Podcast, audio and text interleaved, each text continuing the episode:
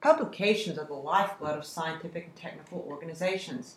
If written content is rambling or unclear, the greatest breakthroughs will be overlooked, grants will go unfunded, and projects will be shuttered. At HurleyWrite, we teach scientists and technical experts how to create workable content. Often, the first step is learning exactly what makes a document effective. It produces the desired or intended result and a favorable impression. First, you should know your audience. A necessary part of creating, creating easily understood documents is having a specific, desired purpose in mind. By extension, you must know the audience. For instance, who are your readers? Are they technical experts or laypersons, associates or clients, familiar or unfamiliar with the subject matter? Why are they reading? To gain knowledge, to make a decision?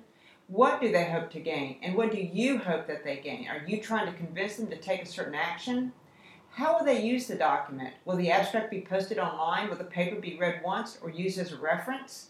After you determine your audience and what you want your readers to accomplish, it's time to plan how, you, how to write content that will accomplish that goal. As a scientific or technical expert, you know how to think critically to problem solve. Fortunately, critical thinking is the most important skill for producing high quality written documents. It's simple writing is problem solving. So essentially, apply your existing skills. Several common po- problems are associated with ineffective writing in scientific and technical fields.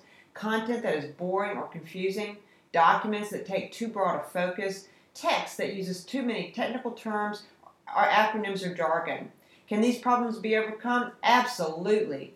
Use your critical thinking skills to logically apply word choice, paragraph and sentence structure, and other rhetorical techniques that create amazingly effective content.